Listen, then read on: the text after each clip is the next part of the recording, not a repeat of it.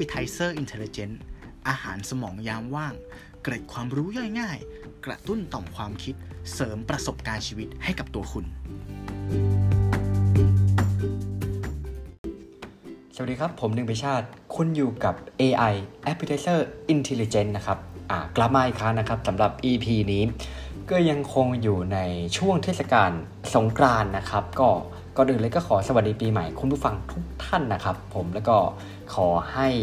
พบเจอกับสิ่งดีๆ ต้อนรับปีใหม่ของไทยเรา อย่างไรก็ตามนะฮะกาดอย่าตกนะครับ เพราะว่าตอนนี้เนี่ยในช่วงที่ผมอัดตอนนี้คือวันที่ 13 เมษายนนะครับ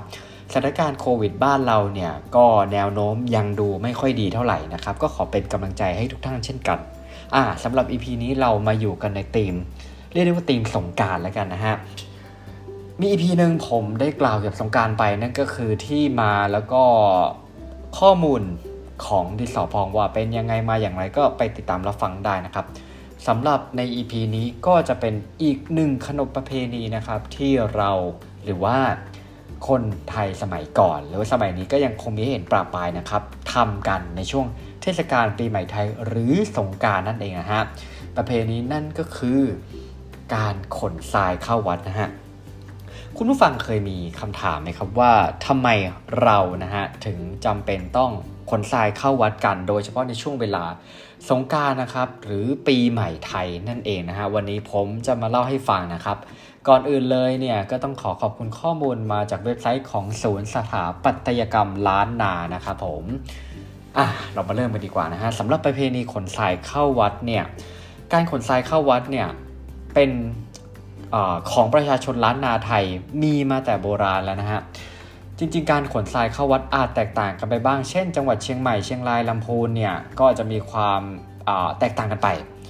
นิยมขนทรายเข้าวัดกันในวันเนานะฮะหรือเป็นวันที่ 14 เมษายน แต่ที่จังหวัดน่านนิยมขนทรายในวันพญาวัน คือวันที่ 15 เมษายน บางแห่งก็นิยมขนทรายกันในวันสังขารล่อง ด้วยการขนทราย จึงนิยมกันทั้ง 3 วันเลยนะฮะก็คือวันสังขารล่องวันเนาและวันพญาวันนะครับผมแต่ที่นิยมกันมากที่สุดเนี่ยก็คือวันเนาหรือว่าวันที่ 14 เมษายนนั่นเองนะครับ เรามาดูกันดีกว่าว่าสาเหตุที่เราขนทรายเข้าวัดเนี่ยเราขนทรายกันไปทำไม การขนทรายเข้าวัดเนี่ยมีสาเหตุหลายประการด้วยกันนะครับ คือ 1. วัดมีการก่อสร้างถาวรวัตถุเช่นโบสถ์วิหารนะครับ สมภารจึงขอแรงงานชาวบ้านเนี่ยที่ยังหนุ่มและสาวเนี่ยช่วยกันขนทรายเข้าวัดหน่อย เข้ามากรองกันไว้ในคราว เทศกาลสงการน่ะซึ่งเป็นวันที่ชาวบ้านว่างงานการทั้งหลายเนี่ยและน้ำในแม่น้ำแต่ละสายเนี่ยก็ค่อนข้างแห้งขอดเขินเนินทราย สามารถนำทรายขึ้นมาฝังได้ง่ายนั่นเองนะฮะอันที่2เนี่ยก็คือเรื่องของคน สมัยก่อนไม่นิยมสวมรองเท้าเข้าวัด ทิ้งรองเท้าไว้นอกวัด ต้องเดินเท้าเปล่าเข้าวัดขึ้นไปบนวิหาร วัดที่มีทรายมาก ย่อมไม่เปื้อนเท้า เพราะทรายมาก ย่อมไม่เปื้อนนะครับ เหมือนกับว่าตัวทรายเนี่ยจะช่วยเช็ดถูเปิดตมได้เป็นอย่างดี 3. นะฮะทำให้ภายในวัดวารามไม่เป็นเปิดตมเฉอแฉะ ประชาชนเนี่ยสามารถเข้ามาได้สะดวกในคราวที่มาทำบุญ 4. ครับ วัดเป็นสถานที่รื่นรมที่เรียกว่าเป็นอาราม การมีทรายอยู่ในวัดมากทำให้วัดสะอาดน่าอยู่ ประชาชนจึงนิยมขนทรายเข้าวัดกันอย่างเสมอมา 5. ครับ วัดที่มีทรายมากป้องกันไม่ให้หญ้าขึ้น หรือถ้ามีหญ้าขึ้นเนี่ยก็ถอนง่ายกว่าหญ้าที่ขึ้นบนดินล้วนๆ วัดทุกวัดของล้านนาจึงนิยมนำทรายเข้าวัดเพื่อป้องกันหญ้าขึ้น นั่นเองนะฮะ จากที่เราเห็นเนี่ยก็คือคนโบราณเนี่ยเขาสามารถมีอุปมาอุปไมยหรือว่ามีกุศโลบายต่างๆ พื่อทำให้เราเนี่ยมาขนทรายเข้าวัดนะครับ โดยกุศโลบายเหล่านั้นเนี่ยล้วนเป็นประโยชน์แอบแฝงที่เราเนี่ยคาดไม่ถึงจริง ๆ ผมก็เพิ่งทราบเมื่ออ่านบทความนี้เช่นกันพร้อมกับคุณผู้ฟังเลยนะครับ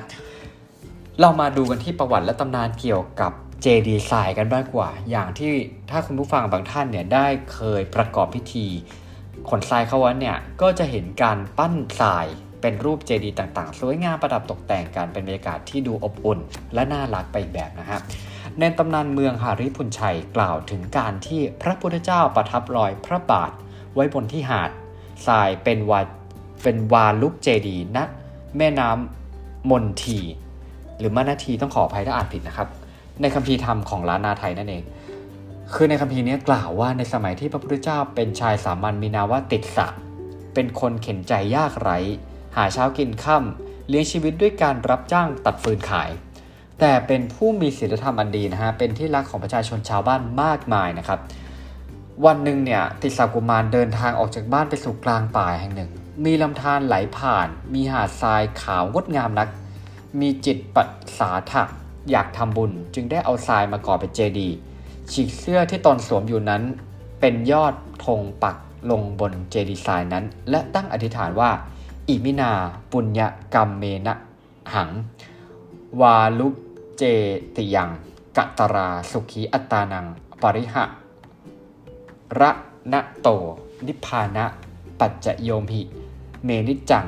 นะฮะถ้าอ่านผิดต้องขอเพลงจริงนะครับ ด้วยอำนาจบุญกรรมกุศลการก่อพระเจดีย์ทรายนี้ขอให้ข้าพเจ้า ได้บริหารตนให้มีความสุข และเป็นปัจจัยแห่งพระนิพพานเจ้าเถิด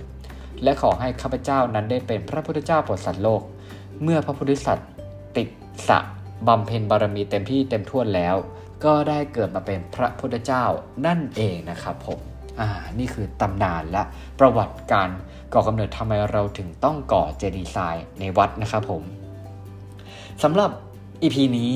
ก็ข้อมูลประมาณนี้นะครับสำหรับ EP อื่นๆ ถ้าคุณผู้ฟังเนี่ยมีเรื่องหรือว่ามีอะไรที่อยากรู้เป็น topic สั้นๆเนี่ยก็อย่าลืมแชร์นะครับ เดี๋ยวเราจะไปค้นหาข้อมูลมาเล่าสู่กันฟังนะครับสำหรับวันนี้เนี่ยผมหนึ่งอภิชาติและ AI ก็ขอกราบลากันไปก่อน แล้วก็ขอสวัสดีปีใหม่ไทย คุณผู้ฟังทุกท่านนะครับ ก็รักษาสุขภาพกันด้วยนะครับ ขอบคุณครับ